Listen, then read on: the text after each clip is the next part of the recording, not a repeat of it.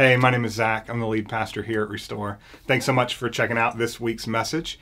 Uh, I hope that it's encouraging to you and inspiring to you.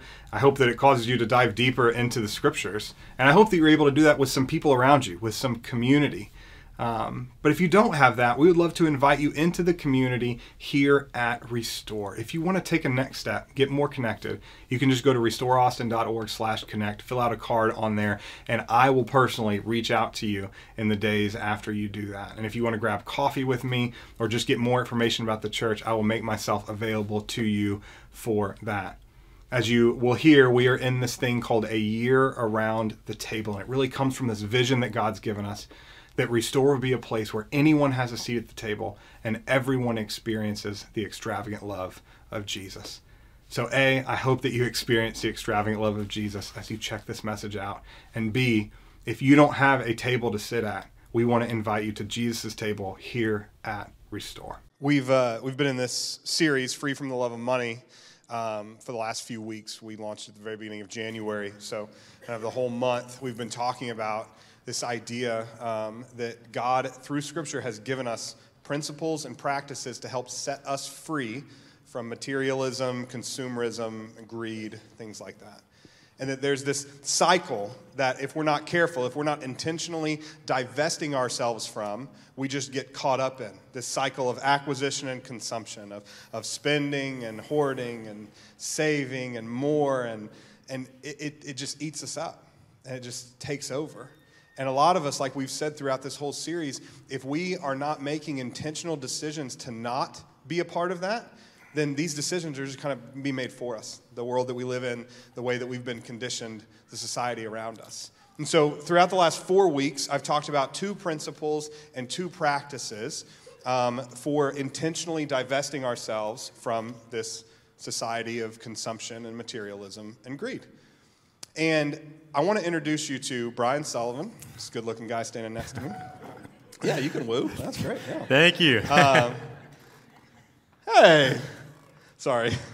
Um, um, yes, so Brian, he and his family have been putting these principles and practices into place um, for years, and it's been absolutely transformative for them. And Brian is actually a huge reason why I even felt the kind of burden to do this series. Brian and I have been talking about what generosity is and, and what intentional divestment from these systems looks like for years. Brian and his wife Violet and their girls have been a part of our church for many, many years. And um, Brian and I have been, you know, having coffee over the years. And I remember the very first time we talked about generosity, and I'm sitting across from Brian. And, and, and to be honest with you, like I, I was raised probably similar to a lot of y'all. I, I, talked about this last week. I thought generosity was like you check that tithe box, like you're good, right? Um, and I'm sitting, I'm talking to Brian, and he's literally like crying over lunch, talking to me about how much generosity has absolutely transformed his life. Last week, I told you that I, challenge you to ever meet an unhappy or a not joyful, generous person. Like, they're just not out there. People who are intentionally generous with their time, their resources, um, it, it, just it unlocks this beautiful joy and i'm telling you i see that. Like you just look at that face. Like that look, so much joy on that face. And so i asked brian to kind of close our series out to come up and talk to us a little bit about what does it look like to put these principles and practices into place in his family and what has it meant? How has it actually totally transformed his life and his family's life? So i'm going to pray for brian and then i'm going to turn it over to him God, I just thank you so much um, for my friend Brian, my brother Brian, my sister Violet, and um, God, I thank you that we get to be a part of the same church family here at Restore and the same part of your greater family, God, the family of God. I'm so grateful for the testimony that he has in his life that he's about to share with us, God. I pray that you would speak through him powerfully, as he shares how you have transformed his life through generosity and practices therein, God, that you would just transform our hearts too that this joy that he exudes would be contagious for us. God, that the passion that he speaks with would be taken hold by us and ignite our lives with the same kinds of passion. We pray all this in Jesus' name.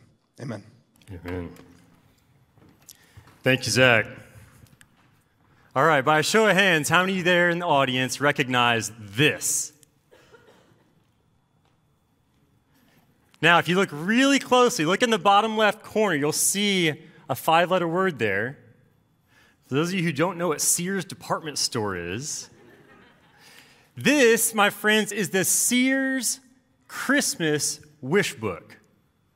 Now, some of you may be more accustomed back in that time in the early 90s to getting your hands on the Toys R Us catalog, right? That equivalent. I see some heads nodding here. But let me tell you, in my family growing up, the Sears Christmas wish, wish book, I mean, this is a big deal. All right, this was you know annually produced around Thanksgiving time. I remember that thick. At one point, this thing was 600 pages. All right, the Sears Christmas book. So it's sitting on my grandmother's table, right, every annual Christmas time.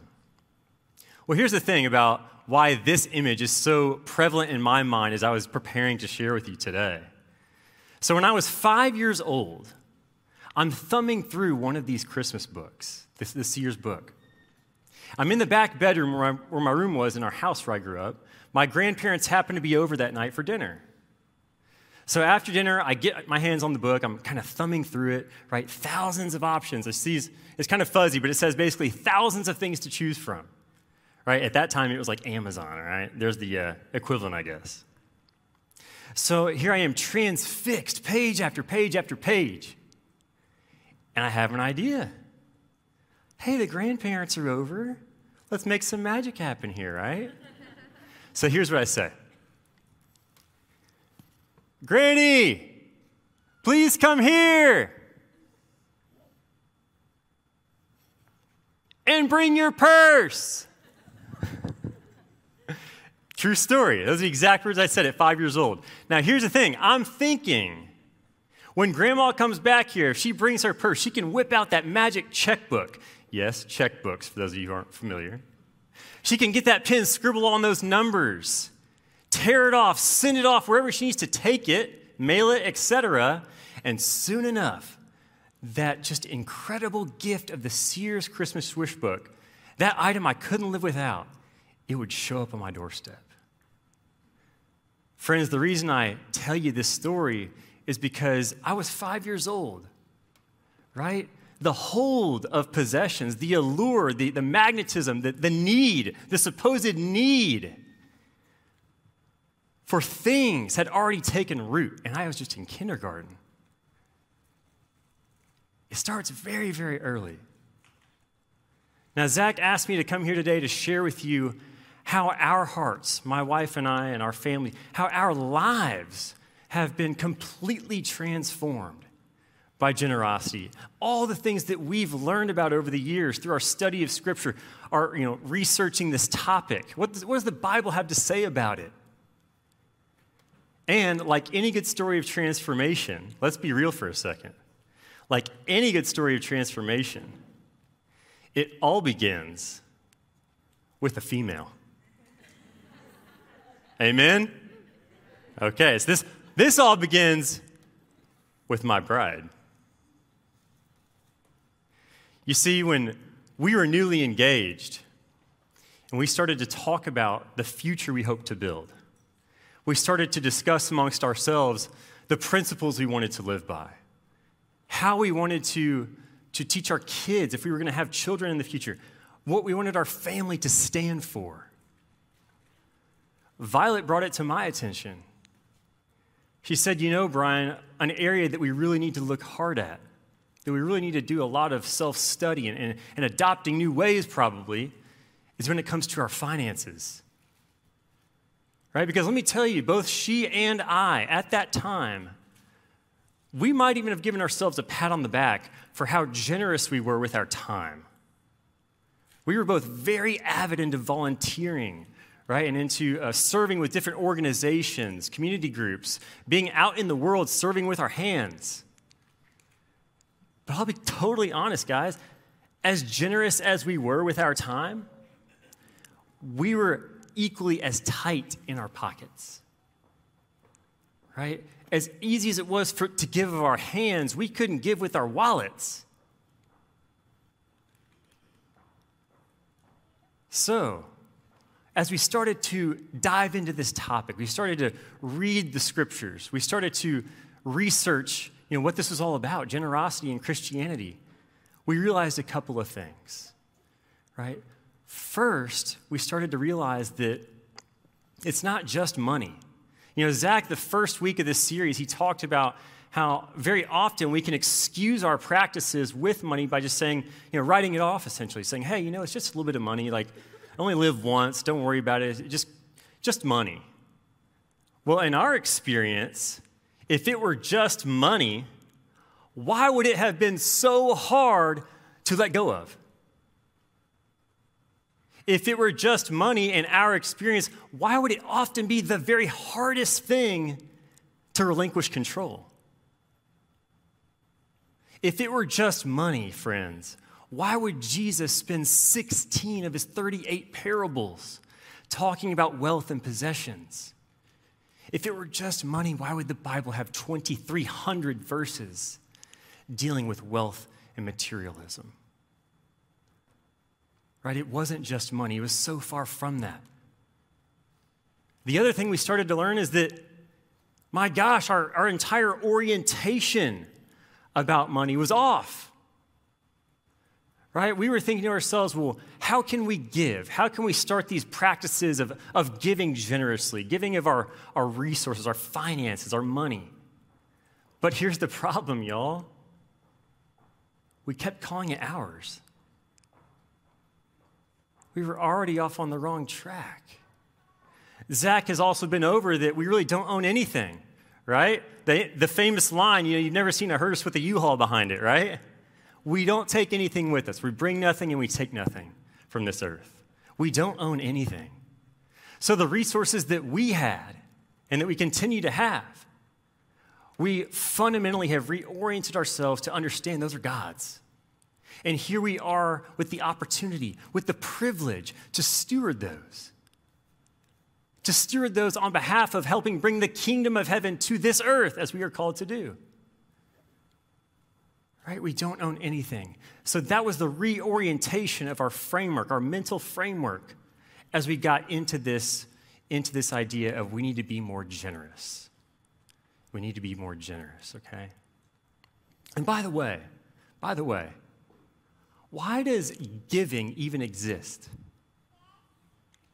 Think about that for a second why does generosity even exist? I'll tell you what, generosity is not for God, right? God doesn't need our money. Supposedly, what's our money, right? We have this opportunity to be generous for ourselves, for our hearts, for us to experience our God who gave everything. Our God is the ultimate giver for us to fully experience our Savior, we get to put on those shoes of, of generosity. So, how do you do it? How did we get started? I know over the last several weeks there have been uh, some of you who come to Restore that have asked those types of questions, of, specifically of Zach, and saying, How do we get the ball rolling? How do we dip our toes in this water? Where do we start? So, I want to give you essentially a five part framework, what I would call the, the stages of generosity. Okay, and my encouragement, our encouragement for you all today really, is to just try. Right? So, we're going to go through those five stages one at a time. How do you just try to round the corner, to turn the page, to adopt new ways of generous behavior with your, with your money? All right, so the first way we're going to talk about is going from nothing to something. Nothing to something. Now, like I said, you know, when we first met, we were almost at that beginning stage of, of giving nothing financially. We, we were joking, Violet and I, as I was preparing to share with you today, remembering those moments.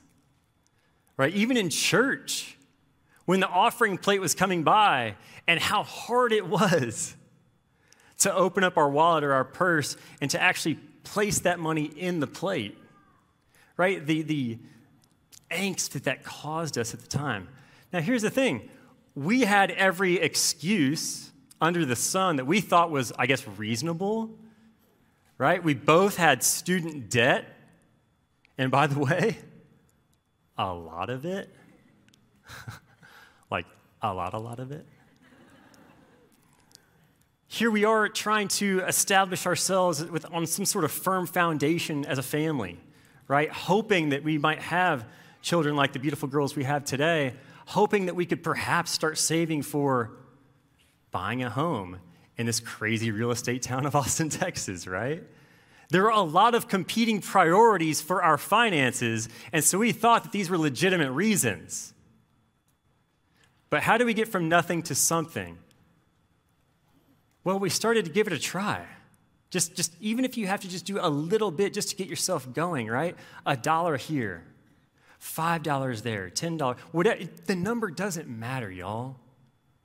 What matters is that your heart centered on God, knowing that you're, you're trying, you're, you're, you're really trying earnestly to move into this stage, this new phase of life of generosity from within. So, any amount, it really doesn't matter. But this is our encouragement go from nothing to something, and that will really get that snowball rolling down the hill. You won't go back. Our experience is that we would never even consider going back. All right, so the second stage then is going from something to significant generosity. Something to significant generosity. Now, what, what are we going to really talk about when we say the word significant? Well, here's where it got really downright scary, okay?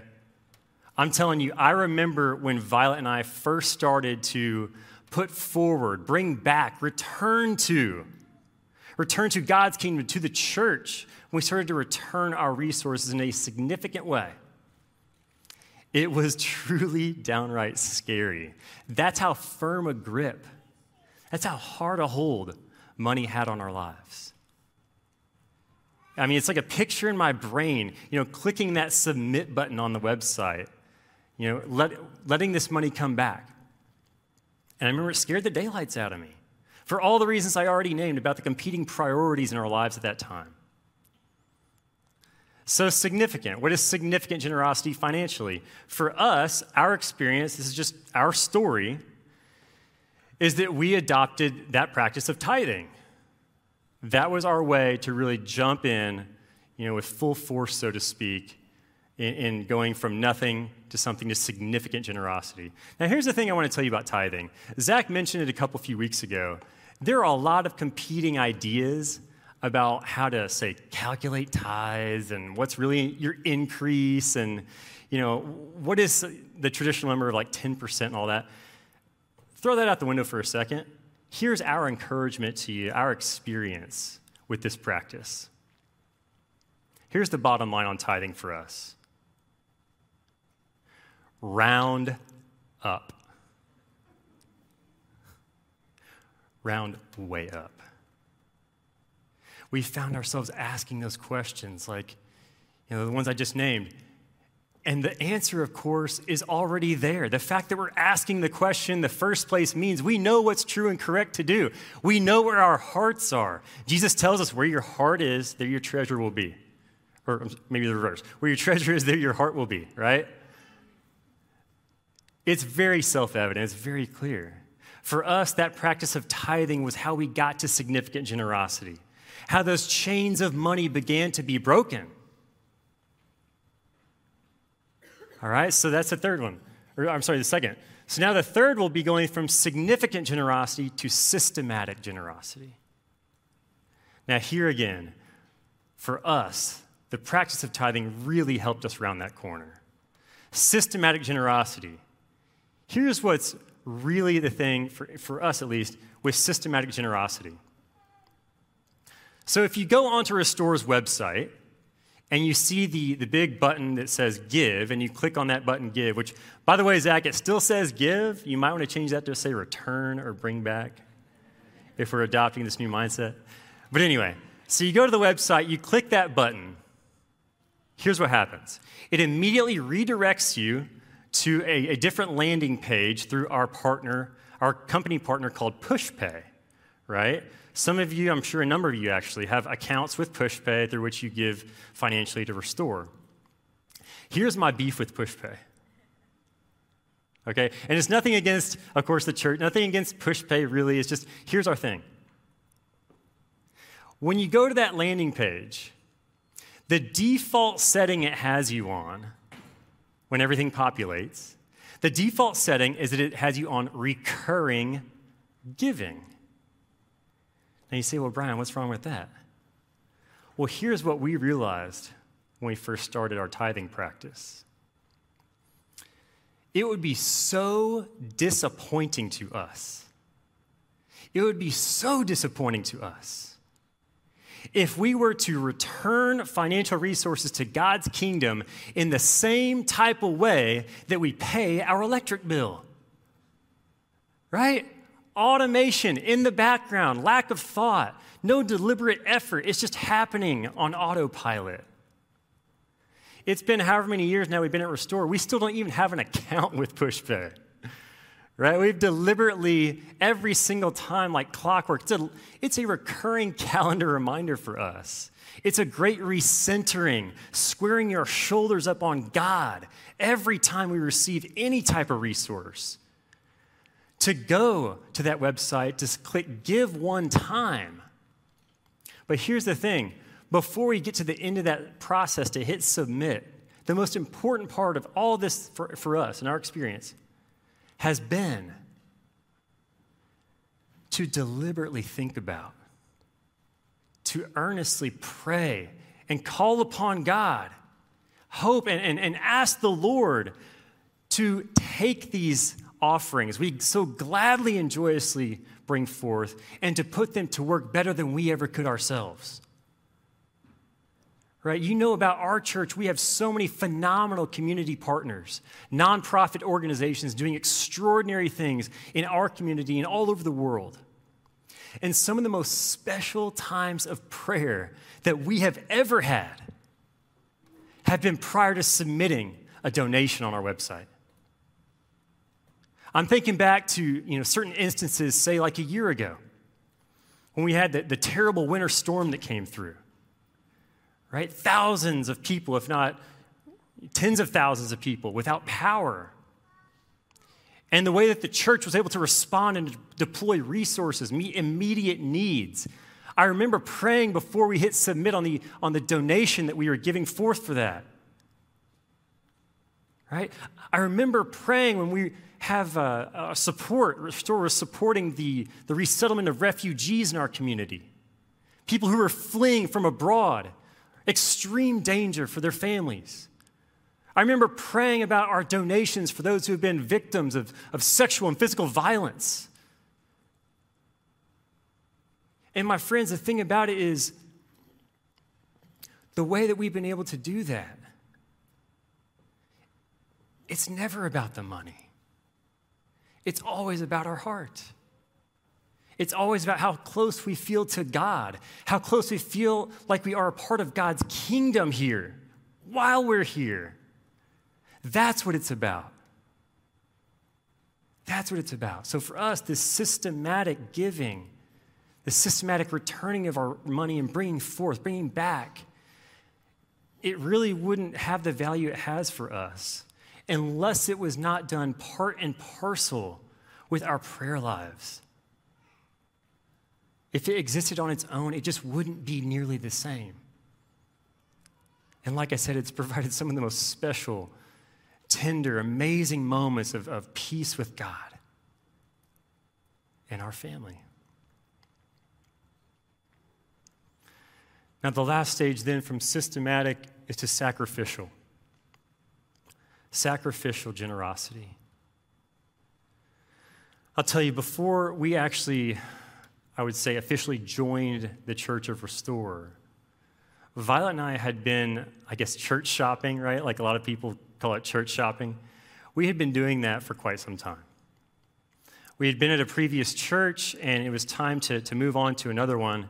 And so we were just very early on in our start of this tithing practice. And so we're like, oh my gosh, well, what are we going to do if we don't have a home church? What are we going to do with these resources we're you know, returning on a, on a consistent basis. What do we do with that?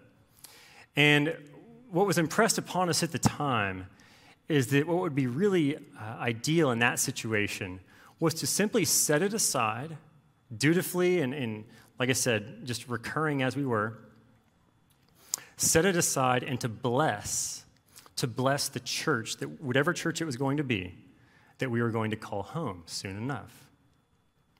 So that's what we started to do. Right? We started to set these resources aside. By the way, fully well knowing, feeling, and loving the fact that they were not ours. They were not ours. So here's what happened the weeks started to go by, right? And we're visiting various churches. Well, then the months started to go by. Pretty soon, six months went by. It was almost a year's time before Violet and I stopped right here and said, This is our church home. Now, you might imagine the money, it, it accumulated a little bit over a year's time, right? Well, by the time we were ready to fully dedicate ourselves here at Restore, it had become a, a sum of money. But we, I mean, it was burning a hole in our pockets. It was bothering us. It was literally bothering us every week that we still had this in our custody. And so it was a really joyous day. I remember we wrote that check that morning, folded it in two, put it in my pocket. And it was just after a service, just after like this in a very brief moment, nondescript, no hoopla, none of that, we were able to approach Zach and just say, please take this for the church. My friends, we had never written a check for that kind of money. The, the amount of money we were able to bring forth that day was more than she or I had given in our entire lives combined. And we couldn't have been happier. We couldn't have been happier.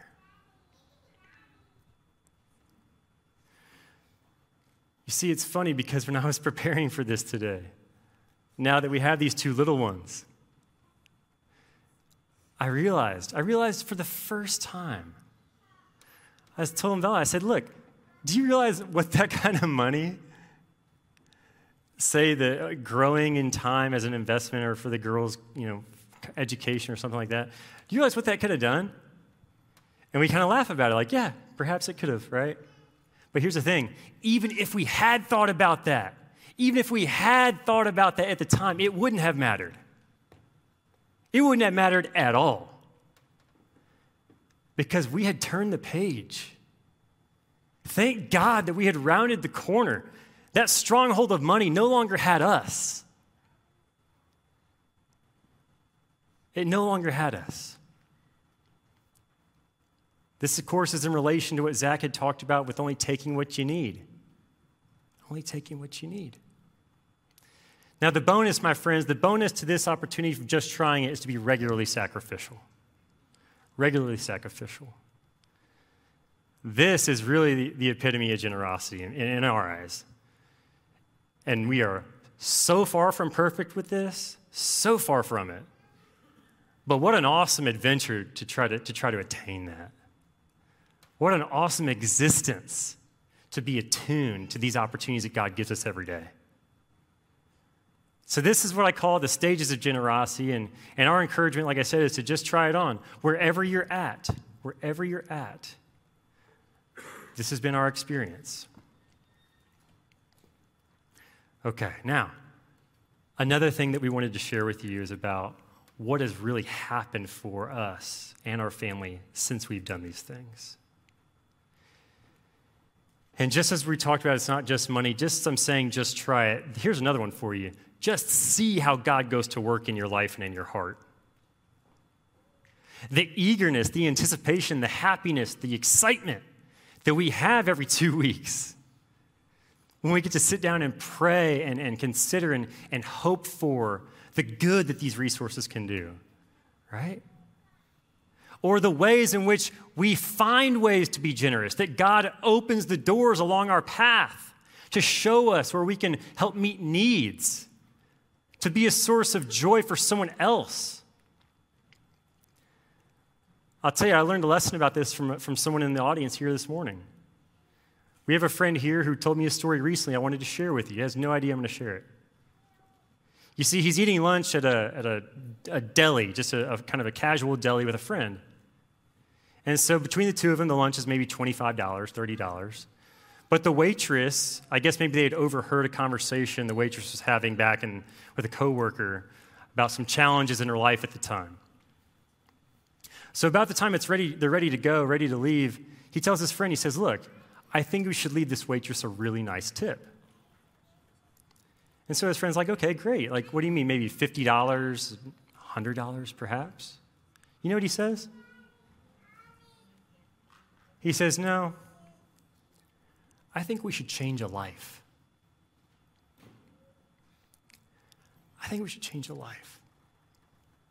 I was thinking more like 500.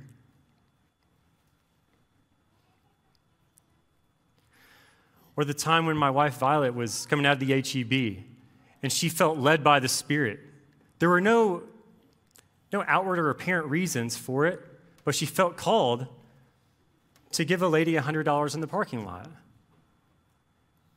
Didn't need to know her story, didn't need to know anything about her circumstances, but was trying to listen to where God was leading her, and that's what she did. Or the time recently when I was actually in an Uber, an Uber car I got picked up from my house. I was going a short distance, four or five miles. And this is actually just prior to me going on a plane trip a couple of days later. Now, I'm pretty old school, y'all. I, admittedly, I don't even have Venmo. I'm a millennial, but I don't have Venmo, never have. So when I'm traveling, I actually like to try to have some, some cash, some dollars in my possession, just as sort of backup or emergency money. And so that's what I had. I'm in this Uber car. So the gentleman that picks me up, Turns out, as we're making small talk with our masks and all that, he's from San Antonio. He tells me that he actually drives up every single day from San Antonio. So he's telling me about his routine, his daily schedule. He says, Yeah, so you know, I wake up at four and I give God four to five, and then I drive up to Austin and I drive for about 12 hours. And I stopped him right there. I said, Wait, hold on a minute, my friend. Hold on. Did you just say you wake up at 4 a.m., you give God, you devote yourself in the Word for the first hour, and then you drive 100 miles north to work 12 hours before driving 100 miles back every day? He said, Yes. You know what he said then? He, he, this is what he said. If I can't give God my first, then I know I'm not giving him my best. If I can't give God my first, then I know I'm not giving him my best.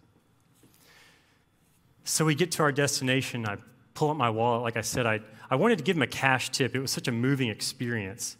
So I open my wallet and I'm about to reach in to grab the first you know, bills in the front there. And so my left hand is going toward my wallet, and I swear I felt like a, like a lightning bolt through my hand. I mean, I was just almost there, and then just my hand retracted back. And I had this lightning bolt idea run through me and just said this it said, No, no, no. You give this man your best. You give this man your, your very best.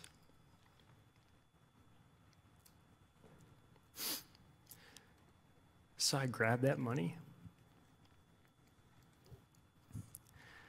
I give it to this man, set it on the console where his hand was. Like I said, we've got masks. He turns around, turns his body around. He looks at me. And He's got tears coming down both eyes. He says to me,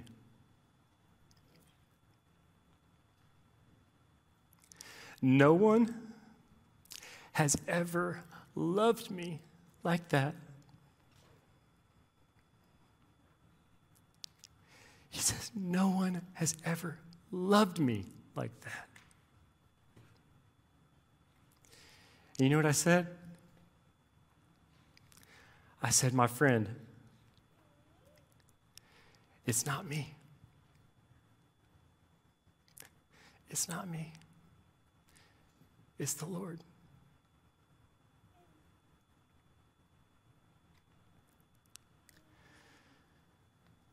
Friends, what generosity has done for us and our family. Remember that Sears story I told you about the five year old already clutched to the idea of possessions? It has completely transformed, completely transformed how we see the world, how we see people, how we view resources that we used to call our own, and how we want to participate in helping to bring the kingdom of heaven here on earth as we're called to do. So, as you and your experience, no matter where you are in your generosity journey, as you pray about this, as you move forward from this sermon series, thinking about how you can be more generous, I want to ask you to keep a few questions, a few questions in mind. And the first one actually comes from a pastor by the name of Andy Stanley. Some of you may know Andy, and this is what Andy says Do you have money? Or does it have you? Do you have money? Or does money have you? It had us. It had us really bad. I also want you to ask yourselves where are you devoting? Where are you devoting the first of your resources? And to whom, to whom are you giving your best?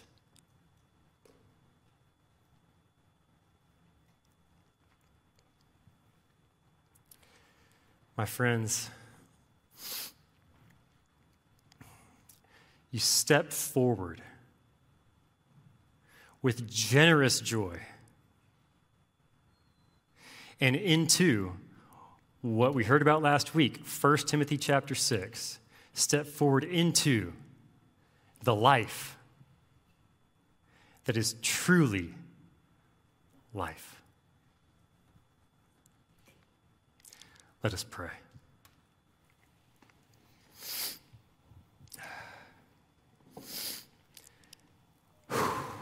Dear God, we invite you into this room, God. We invite you into this room with our friends, with our family. We invite you further into our heart as you stir us toward your ways.